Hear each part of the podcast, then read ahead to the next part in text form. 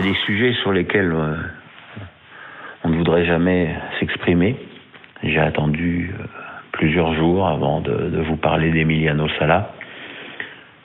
Parce que, ben, comme tout le monde, j'ai, voulu y croire. J'ai voulu croire que les secours euh, retrouveraient l'avant-centre argentin et, son pilote sur une petite île, sur un radeau de sauvetage.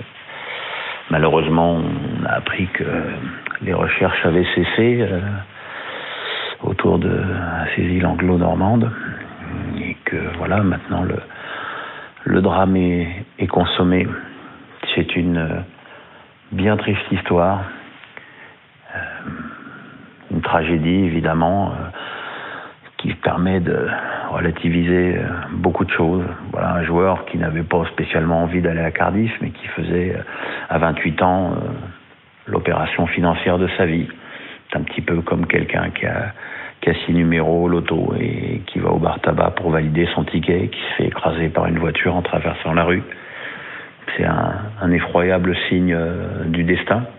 Alors Emiliano faisait partie des, rares joueurs de Ligue 1 à qui je n'avais jamais parlé, mais euh, les, témoignages sont tous concordants pour dire que c'était un, un garçon délicieux, euh, un vrai gentil, et puis c'était un, bon joueur qui s'était révélé euh, sur le tard, mais qui euh, avait des, des grandes qualités.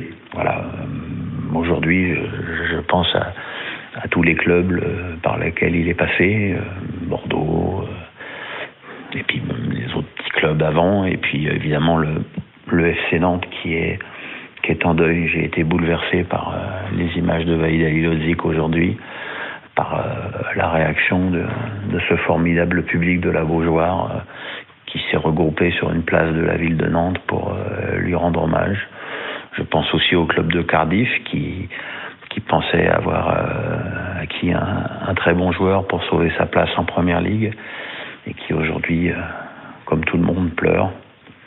Voilà, la vie réserve des, des drames. Voilà. Après, je pense qu'il est un peu inutile d'ergoter sur euh, l'état de l'avion, le, fait de le prendre, de ne pas le prendre. Emiliano avait voulu revenir à Nantes pour saluer ses, ex-coéquipiers. Euh, Nicolas Palois, qui était son meilleur ami dans le groupe, l'a- l'avait accompagné euh, pour son dernier vol.